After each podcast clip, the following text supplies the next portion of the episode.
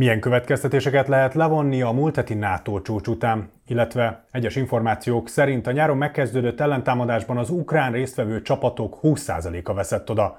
Köszöntöm Önöket, ez a Frontvonal, Tarjányi Péter biztonságpolitikai szakértővel már itt a stúdióban várjuk Önöket. Ha eddig nem tették volna, akkor kövessenek minket, illetve a komment szekcióban szóljanak hozzádásainkhoz. Azonnal kezdünk.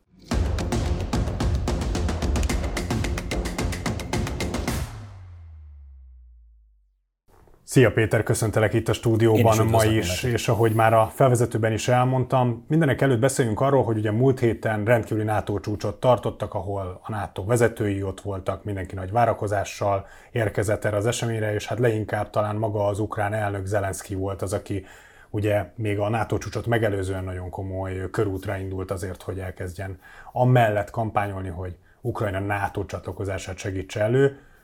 Hát ebből talán nagyon kevés, mondhatni semmi nem valósult meg. Hát leginkább az utóbbiból nem, tehát hogy ilyen szempontból lehet eléggé határozottan kijelenteni, hogy az ukrán, uh, Ukrajna NATO csatlakozásához kapcsolódóan szerintem nulla az, amit uh, Ukrajna képes volt elérni. Ez, uh, ez én azt gondolom komoly csalódás Ukrajnában, és nem csak Ukrajnában, hanem a balti államokban, illetve Lengyelországban. És ugye az előző adásban, még a NATO csúcs előtt pontosan erről beszélgetünk, hogy mi az a két fő vonulat, amiben a NATO-nak döntenie kell, és igazán azt értette meg a NATO vezetése, és ezért, és ezért is nem tudott Zelenszky, illetve a balti államok és Lengyelország ebben áttörést elérni, hogy nem lehet egy olyan államot segíteni ilyen belépési szándék oldaláról, ahol abszolút elképzelhető, hogy a belépést követő egy évben, két évben háború tör ki, és egyszerűen ebben a helyzetben a NATO-nak nincs más lehetősége, mint annak az országnak a segítségére sietni. Magyarán egy ilyenfajta belépéssel, egy ilyenfajta puskaporos hordó behozatalával a, a NATO-ba nagy valószínűséggel egy-két éven belül egy nagyon komoly háborús konfliktus lenne. Ezt nehezen vette tudomásul egyébként Zelenszky, és én azt gondolom, hogy ezzel kapcsolatban nagyon komoly információkat már tudott Ukrajna, hiszen még a NATO csúcs igazán el sem kezdődött, tehát még a bemelegítő beszélgetéseken nem is voltak túl. Már Twitteren nagyon komolyan úgymond dorgálni kívánta és rászólt, csalódottságának adott hangot az ukrán elnök, a tekintetben, hogy olyan információik vannak, hogy ez a belépési szándék nem jön össze. Viszont azért fogalmaznék, tehát hogy e tekintetben nem volt sikeres egyáltalán Ukrajna szándéka.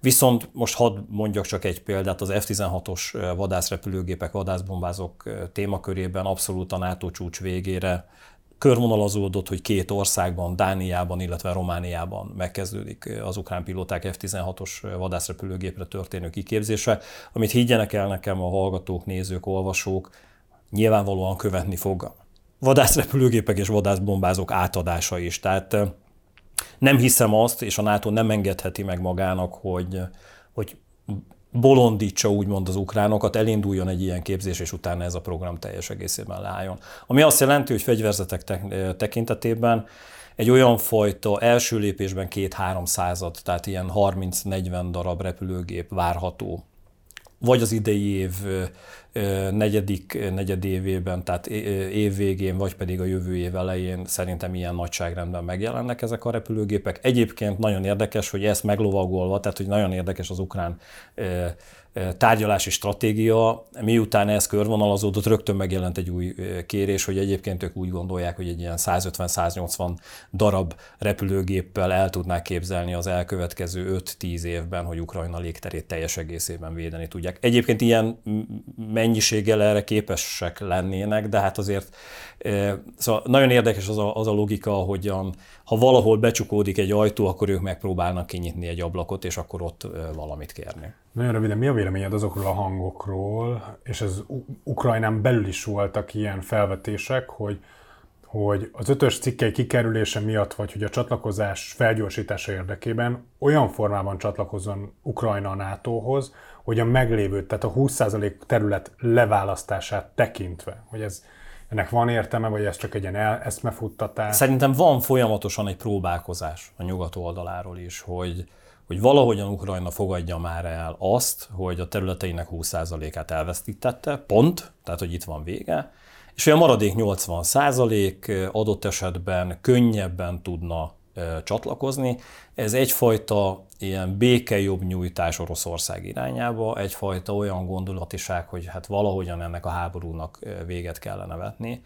De ez ott hal meg csírájában, és ezt mindig is Zelenszkijék az elmúlt hetekben, hónapokban így eltaposták, hogy, hogy minden egyes ilyen kommunikáció felröppenése előtt, közben és utána is elmondják azt, hogy a 2014 előtti határokat kívánja Ukrajna megszerezni. Ez egy nagy kérdés, hogy egyébként sikerül-e nekik. Nyilván ez a, az abszolút szándékuk, de ezek, ezeknek a hangoknak így itt vége is van. Tehát én azt gondolom, hogy Ukrajna erre nagyon határozottan nemet mond. Most Ukrajnának arra van szüksége, hogy a katonai támogatásokat megkapja, egyéb az ország működéséhez kapcsolódó pénzügyi támogatásokat is, fejlett fegyverrendszereket kapjanak, és valahogyan próbáljanak azon a billegő helyzeten változtatni, amiben Oroszország azt érezheti, hogy igenis Ukrajna nem csak felszerelések oldaláról, hanem adott esetben katonai beavatkozás oldaláról is számíthat a NATO-ra. Tehát, hogy ezt próbálják folyamatosan intézni. Ha már a nyugatról érkező támogatásról van szó, akkor szintén, ahogy a felvezetőben említettem, a New York Times közölt egy cikket azzal kapcsolatban, ami hírszerzőktől, ukrán harci vezetőktől szivárgott ki, hogy ugye mi is mindig beszéltünk arról, hogy tavaszi ellentámadás, nyári ellentámadás, hogy amikor ők úgy érezték, hogy tényleg elkezdték lényegében a végrehajtani ezt a folyamatot, hogy az első két hétben az akciókban résztvevő csapataiknak a, mind a katonai, mind pedig a fegyverzetüknek a 20%-át veszítették el két hét alatt. Ez, hogyha nem is a teljes ukrán haderőről van szó, ez akkor is drasztikus és brutális veszteségnek tűnik, és hogy az azt követő héten is csak mérsékelni sikerült a veszteségeket, mert akkor is 10% körüli volt a veszteségük. Ez azt jelenti, hogy az oroszok készültek fel ennyire jól, vagy az ukránok ennyire kevéssé? Én azt gondolom, mind a kettőben van igazság. Többször beszélgetünk arról, hogy egy nagyon-nagyon mélységi védelemről van szó orosz oldalon, ami ténylegesen 30-40 kilométeres mélységet jelent. És igen, volt az ukrán stratégiának, én nem kívánom minősíteni, hogy ez most hibás vagy nem hibás lépése, egy olyan felvezető lépése, amiben azt a fajta stratégiát követték, ami egyébként az oroszoknak sem vált be 2022-ben. És ez okozta egyébként a pokoli veszteségeket. Illetve az, hogy azzal nem voltak tisztában, hogy ez a mélységi védelem ténylegesen adott esetben, most csak egy példát mondok megint csak, aknamezők tekintetében mennyire bonyolult aknamező rendszereket jelent, hogy ténylegesen abban a 12-14 hónapban, ami egyes területeken orosz kézre kerülés után védelmi szempontból építkezés oldaláról megjelent, ott milyen erődítési munkálatok voltak. Az, ami a földben van, azt nagyon-nagyon nehéz adott esetben műholdakkal észrevenni. Tehát az, hogyha te bonyolult aknamezőket, harckocsi aknákkal, gyalogsági aknákkal, minden egyéb eszközzel vegyítve úgymond megerősítesz, azt a levegőből nem látod úgy, mint azt, hogy mondjuk vannak lövészárok rendszerek vagy betonbunkerek. Erre megvannak egyébként a megfelelő tudások már, de folyamatosan tanul Oroszország, és egyébként nagyon komolyan elrejtette ezeket a védelmi felkészülési technikáit, taktikáit. Ukrajna egyébként nagyon gyorsan váltott, és Ebben én egy picit azt mondom, hogy vegyes megint csak a kép, mert egyrészt saját maguk is rájöttek arra, hogy ezzel hihetetlen módon gyorsan elégetik azokat a nyugati felszereléseket, tartalékokat, amikkel rendelkeznek. Másrészt egyébként a nyugati tanácsadók is figyelmeztették, hogy ilyen szinten, ilyenfajta frontális támadásokkal elvérzik az egész, vagy el, elveszítik úgymond ennek az egész támadásnak nem csak hogy a lendületét, hanem egyáltalán a lehetőségét is. És ezt követően történt egy váltás. Az, amit te mondasz a harmadik hétre vonatkozóan ez a 10 százalék, itt történik meg az átcsoportosítás, a váltás, és úgy pontos, és itt mondjuk a nézőknek is egy nagyságrendet, hogy megközelítőleg ez a csoportosítás egy ilyen 60-70 ezer fő, amiről beszélünk. Ennek a 60-70 ezer főnek veszítették el sebesültek és halottak oldaláról, tehát nem mind halott körülbelül a 15-20 százalékát ukrán oldalon. Hát ez drasztikus, hát az is. Ez egy komoly veszteség. Több mint 10 ezer fő. Több mint 10 ezer fő, ez így van. És a harcjárműveknek, amelyeket egyébként a nyugat biztosított, annak is megközelítőleg én nem mondanám azt, hogy 20%-át, de 10 és 15% közötti nagyságrendről beszélünk. ami két dolgot jelent. Egyrészt, hogy amit mi is mindig beszéltünk, hogy a nyugati harceszközök nem csoda tévő eszközök, tehát azokat, ha eltalálják, ugyanúgy megsemmisülnek, mint adott esetben, mint az orosz eszközök, de nyilván ezekkel a tartalékokkal kell ügyesen gazdálkodni. És egyébként, visszaugorva az első kérdésedre, egyébként ebben a NATO csúcs sikereket hozott Ukrajnának, mert úgy néz ki most, hogy például, hogyha a legújabb fegyverszállításokat, ha nézzük, nem csak a kazettás bombák tekintetében, hanem a lövészpáncélosok, harckocsik, tüzérségi eszközök tekintetében. Megszületett a döntés, hogy szeptemberig, október elejéig mindazon fegyverrendszereket, és amilyen nagyságrendet mondott egyébként Németország és az Egyesült Államok, az nagyjából lefedi ezt a 20-30 százalékos veszteséget. Tehát míg Oroszországnak ezeket a veszteségeket vagy raktári készletekből kell leporolni és pótolni, vagy legyártani, tulajdonképpen a nyugat úgy segített és úgy sietett segítségére Ukrajnának, hogy azt a veszteséget, amit elszenvedett, ígéretek tekintetében, de egyébként ennek egy részét megközelítőleg 10-15 százalékát már szállította az Egyesült Államok. Tehát mikor bekövetkezik egy veszteség, néhány héten belül annak a veszteségnek a pótlása a nyugat oldalán oldaláról megtörténik. Tehát ez egy, ez egy komoly segítség Ukrajnának. Nyilván ezt mindig ilyen szempontból úgymond idézőjelbe te vagy az ördög ügyvédje, mert mindig hozzáteszed úgymond, hogy na de hát ez meddig tartható. Igen. Hát nyilván nem tartható sokáig, de az idei hadműveletek tekintetében biztos vagyok benne, hogy Ukrajna azokkal a fegyverrendszerekkel rendelkezni fog, amivel a harcot folyamatosan vívni képes lesz, megvívni képes lesz, és egyébként a veszteségeit folyamatosan az Egyesült Államok, illetve a NATO országok pótolni fogják. Kivéve a humán erőforrás tekintetében. Ebbe igazad van. Tízezres nagy hetek alatt, ez azért ha nem sikerül mérsékelniük, vagy visszafogniuk, akkor az egy nagyon Az, az egy komoly, komoly veszélyforrás, ebben igazad van. Ebben megint hat pontosít csak egy kicsit. Egyébként az első hullámban támadó erők nem a NATO szabványok szerint, és nem, tehát a harcjárművek tekintetében a kezelőszemélyzet a NATO felkészítést kapta, de azok az erők, amelyek részt vettek ebben, ezek nem vettek részt NATO felkészítésben. Azok a megközelítőleg 50 ezer fős NATO kompatibilis, most mondjuk így, vagy NATO kiképzést és abszolút NATO felszereléssel ellátott katonák még nem kerültek bevetésre, tehát még mindig tartalékban vannak. És itt van a következő fázis, amiben most váltott, úgymond Ukrajna, hogy visszatért egyrészt tüzérségi előkészítések oldaláról a tavalyi műveletekhez, aminek keretében például nagyon komolyan tűzvezetési lokátorrendszereket támadnak Oroszország oldalán, ami azt jelenti, hogy ez azért veszélyes, mert hogy megint meg és kitapintotta azt a részét Ukrajna az orosz erőknek, ahol, hogyha egy kisebb létszámú egységet kiiktatnak, magyarán ezeket a tűzvezető rendszereket, a nagy, tízszeres fölényben lévő tüzérségi eszközök oldaláról tízszeres fölényben lévő orosz haderő nem lesz olyan képes, nem lesz olyan nagyságrendben képes végrehajtani hatékonyan műveleteket, mint Ukrajna. Tehát nagyon érdekes, hogy az ukránok mindig tudatosan, most mondok egy másik példát, a háború első időszakában abszolút zászlóhaj szinten szerveződött minden e, e, orosz oldalon, és ugye most egy ilyen rövid kérdés, hogy mi érte a legnagyobb veszteségeket orosz oldalon. Nem a katonai, tehát nem az élőerős veszteségek, nem a harckocsi veszteségek, hanem a szállítási kapacitás. Tehát arra jöttek rá az ukránok, hogy a, a harcoló erők ellátásáért felelős zászlóai szinten működő teherautó századok, ha azok kiiktatásra kerülnek, magyarán szétlövik a, a teherautókat, akkor egyszerűen az zászlóajakhoz vezényelt tüzérségi, aknavető, harckocsi erők megszűnnek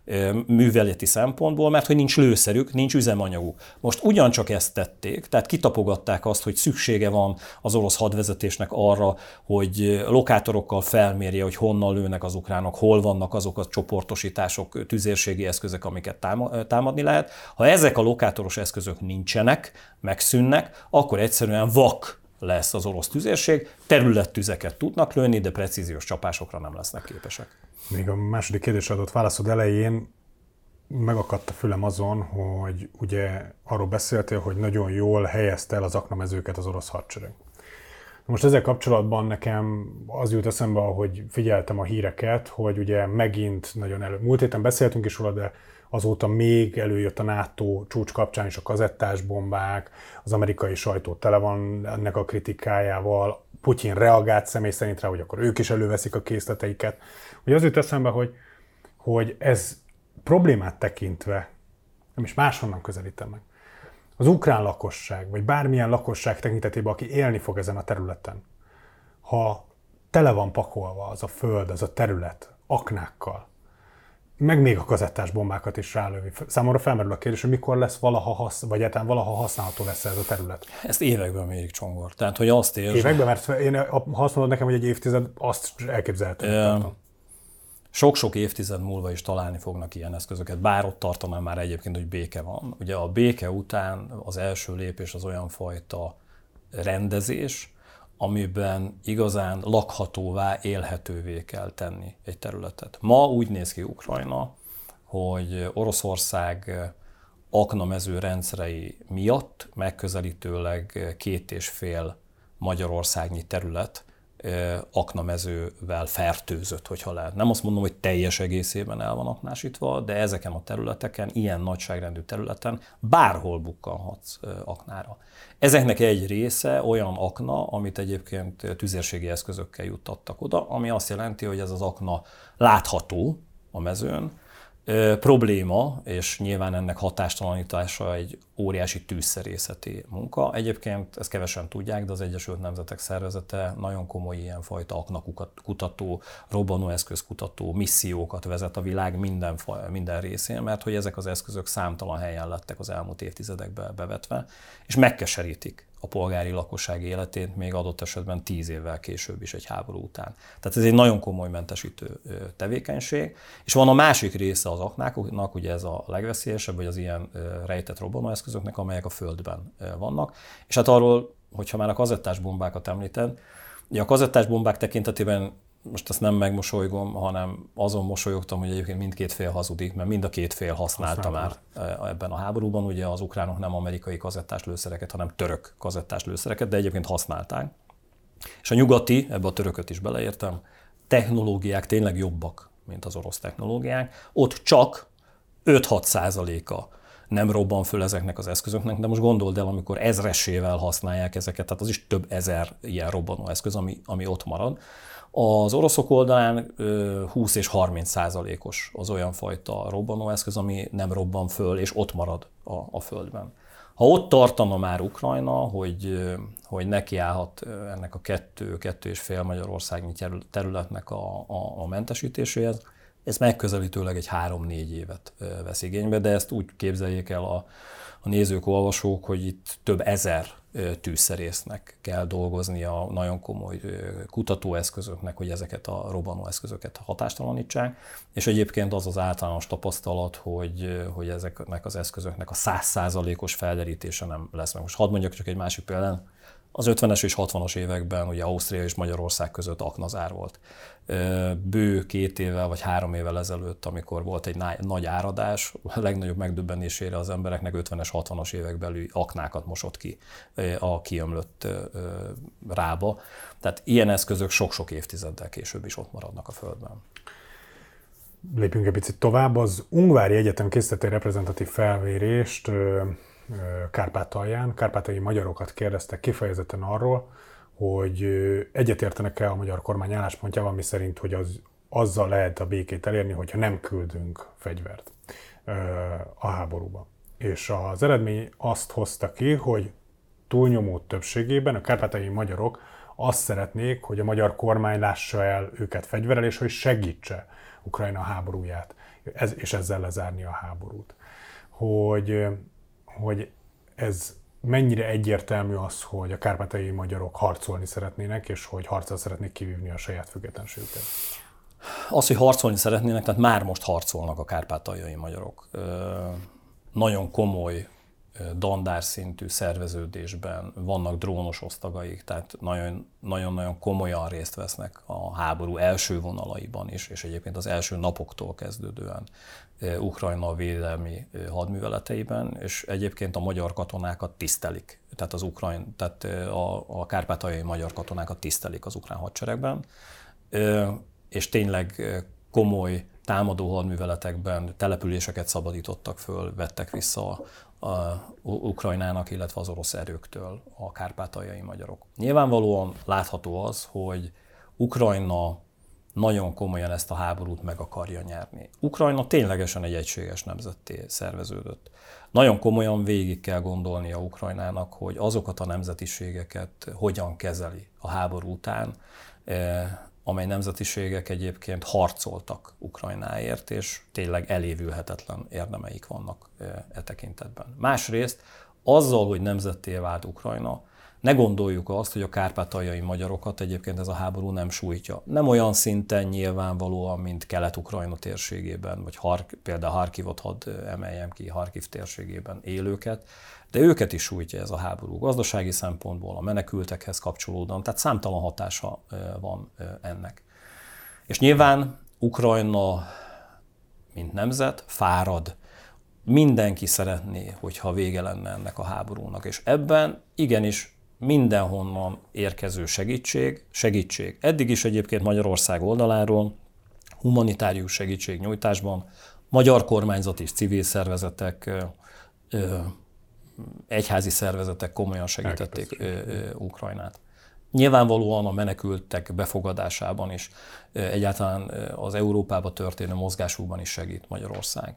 De igenis Magyarországnak vannak olyan lőszerkapacitásai, tartalékai, amelyek segíthetnék egyébként az ukrán hadsereg védelmi mozgásait, védelmi manővereit, és ebben van egy nagyon határozott nem Magyarország kormánya részéről. És ezzel ezért nem értenek egyet a kárpátaljai magyarok, mert hogy ők harcolnak, ők azt szeretnék egyébként, hogyha az anyaország, ha más nem, akkor nekik segítsen. Tehát, hogy egyébként ilyen szempontból az ukrán kormányzatnak mindegy. Tehát, hogyha ha Magyarország azt mondaná, most direkt egy extrém példát mondok, ami nem annyira kivitelezhető, hogy az ukrán hadseregnek nem, de az ukrán hadseregben harcoló magyaroknak igen, tehát ezzel tulajdonképpen az ukrán hadsereget támogatnánk. Tehát, hogy ezért lenne ez, ez egyszerű. Igen. És egyre inkább nehezen tartható az a fajta politika, amiben mondhatni most már Magyarország teljes egészében egyedül maradt. Tehát mindenki szeretné ezt a háborút befejezni.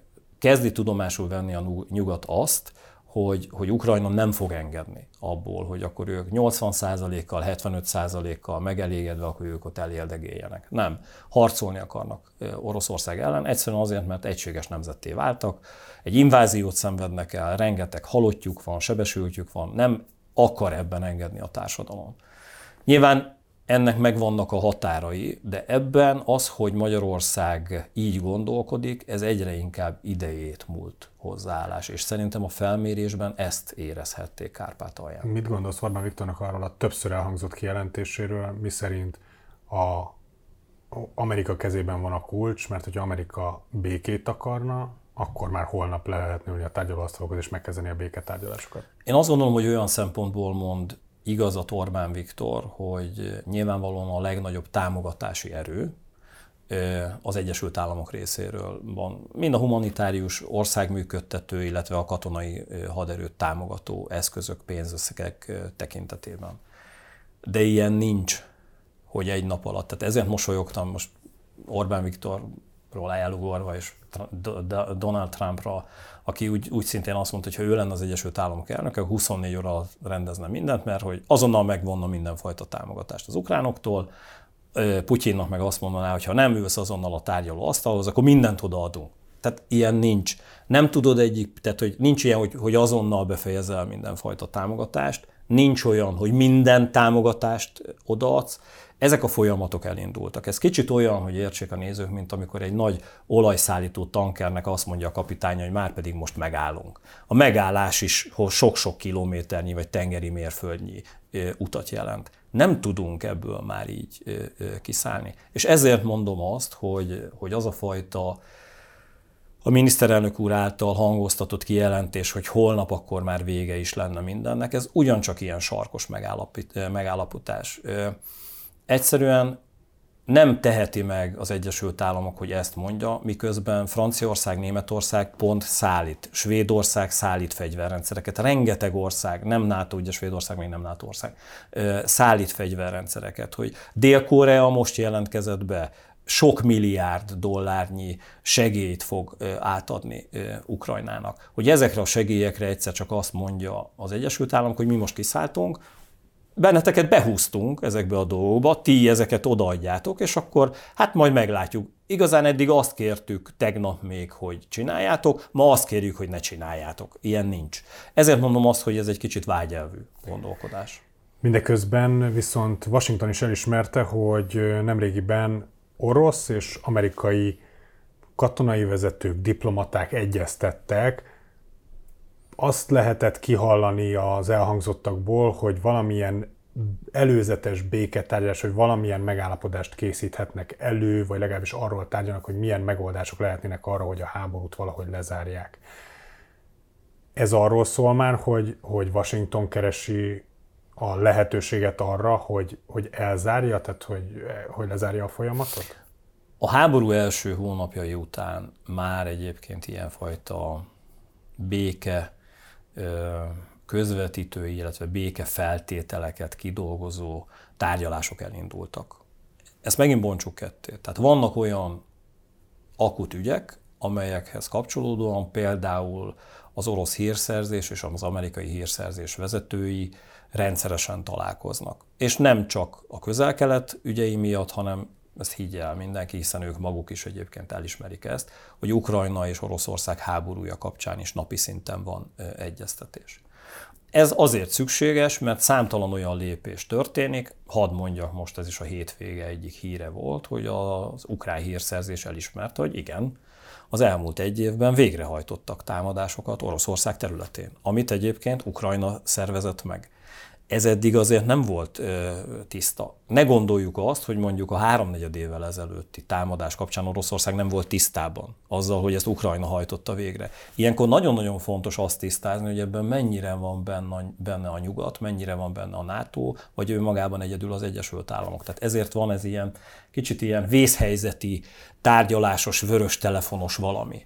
És van a másik része ezeknek a tevékenységeknek, amiben próbálnak folyamatosan hatni a felekre a béke szempontjából, hogy üljetek már le és tárgyaljatok. Én nem érzem ennek egyébként továbbra sem aktualitását. Fárad a világ, nem csak Oroszország fárad, mindenki fárad ebben a háborúban.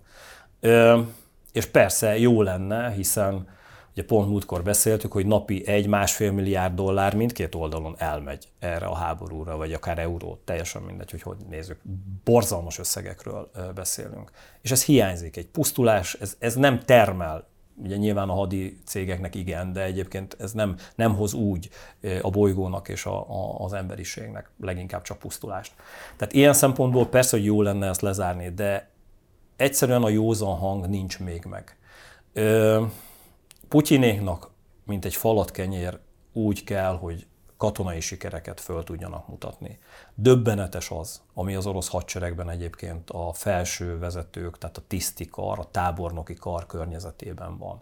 Hogy sorra váltanak le vezetőket, ezt megint egyébként a nyugat túldimenzionálja, és azt mondja, hogy őrizetbe vesznek tábornokokat. Én azt gondolom, van néhány tábornok, például Szurovikin kapcsán azt gondolom, hogy ténylegesen őrizetbe vették.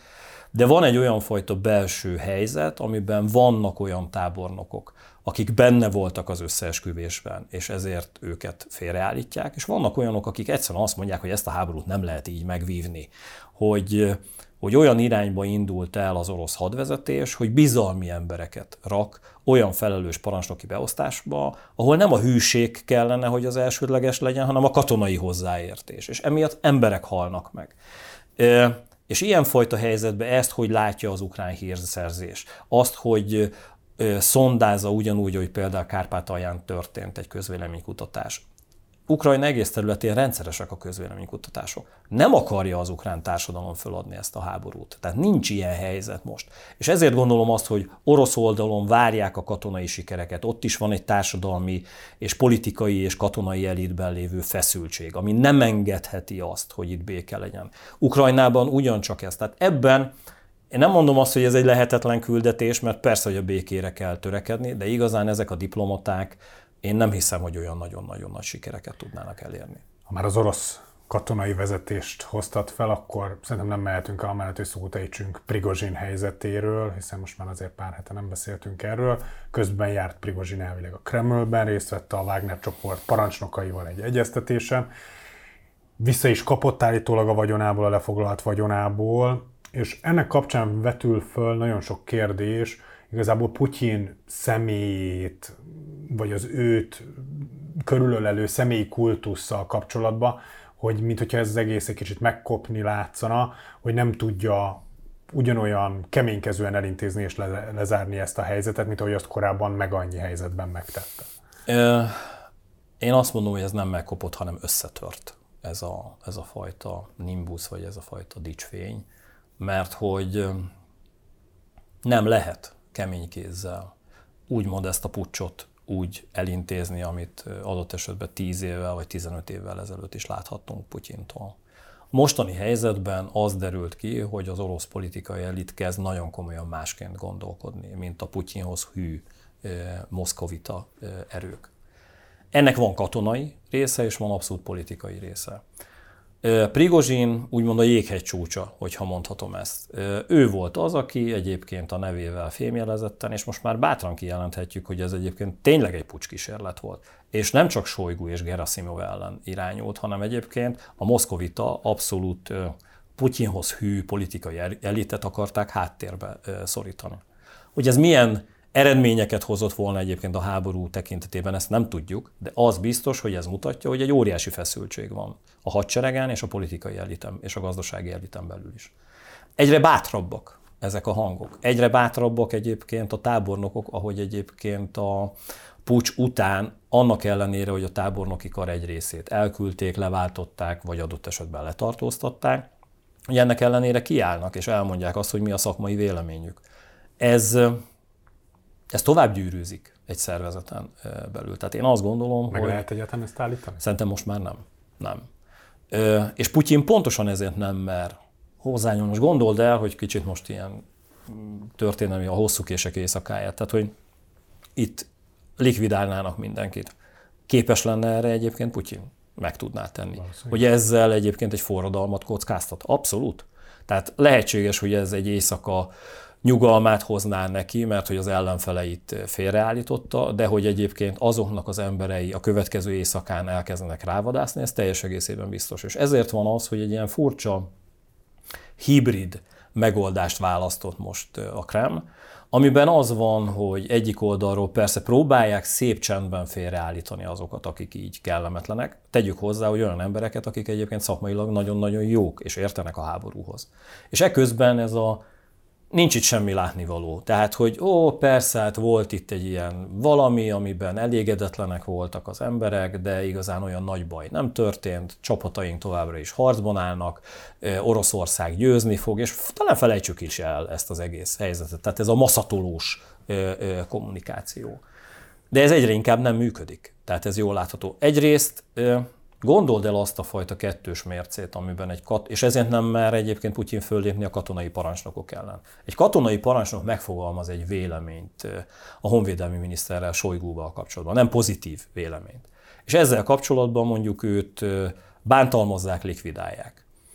Ezzel kapcsolatban a tisztikar visszakérdés, és egyébként az hogy van, hogy Prigozsinék mentek egy laza 800 kilométert, eközben lelövöldöztek orosz helikoptereket, voltak fegyveres összecsapások egyébként Rostovban is, most már ezt is tudjuk. Sok orosz katona meghalt, nagyon jó képzettségű tisztek is, és ez egyébként ilyen bocsánatos bűn, és ahogy te is fogalmaztál, igen, ezért még jár az is, hogy a vagyonának egy részét visszakapja. Hát hogy van ilyen kettős mérce? És ezért van az, hogy ez egyre inkább feszültség szempontjából, néhány hét, nem tudom, hogy mennyire emlékszel, hogy erről beszélgettünk annak idején, és én mondtam neki, hogy ez ilyen lassú méreg.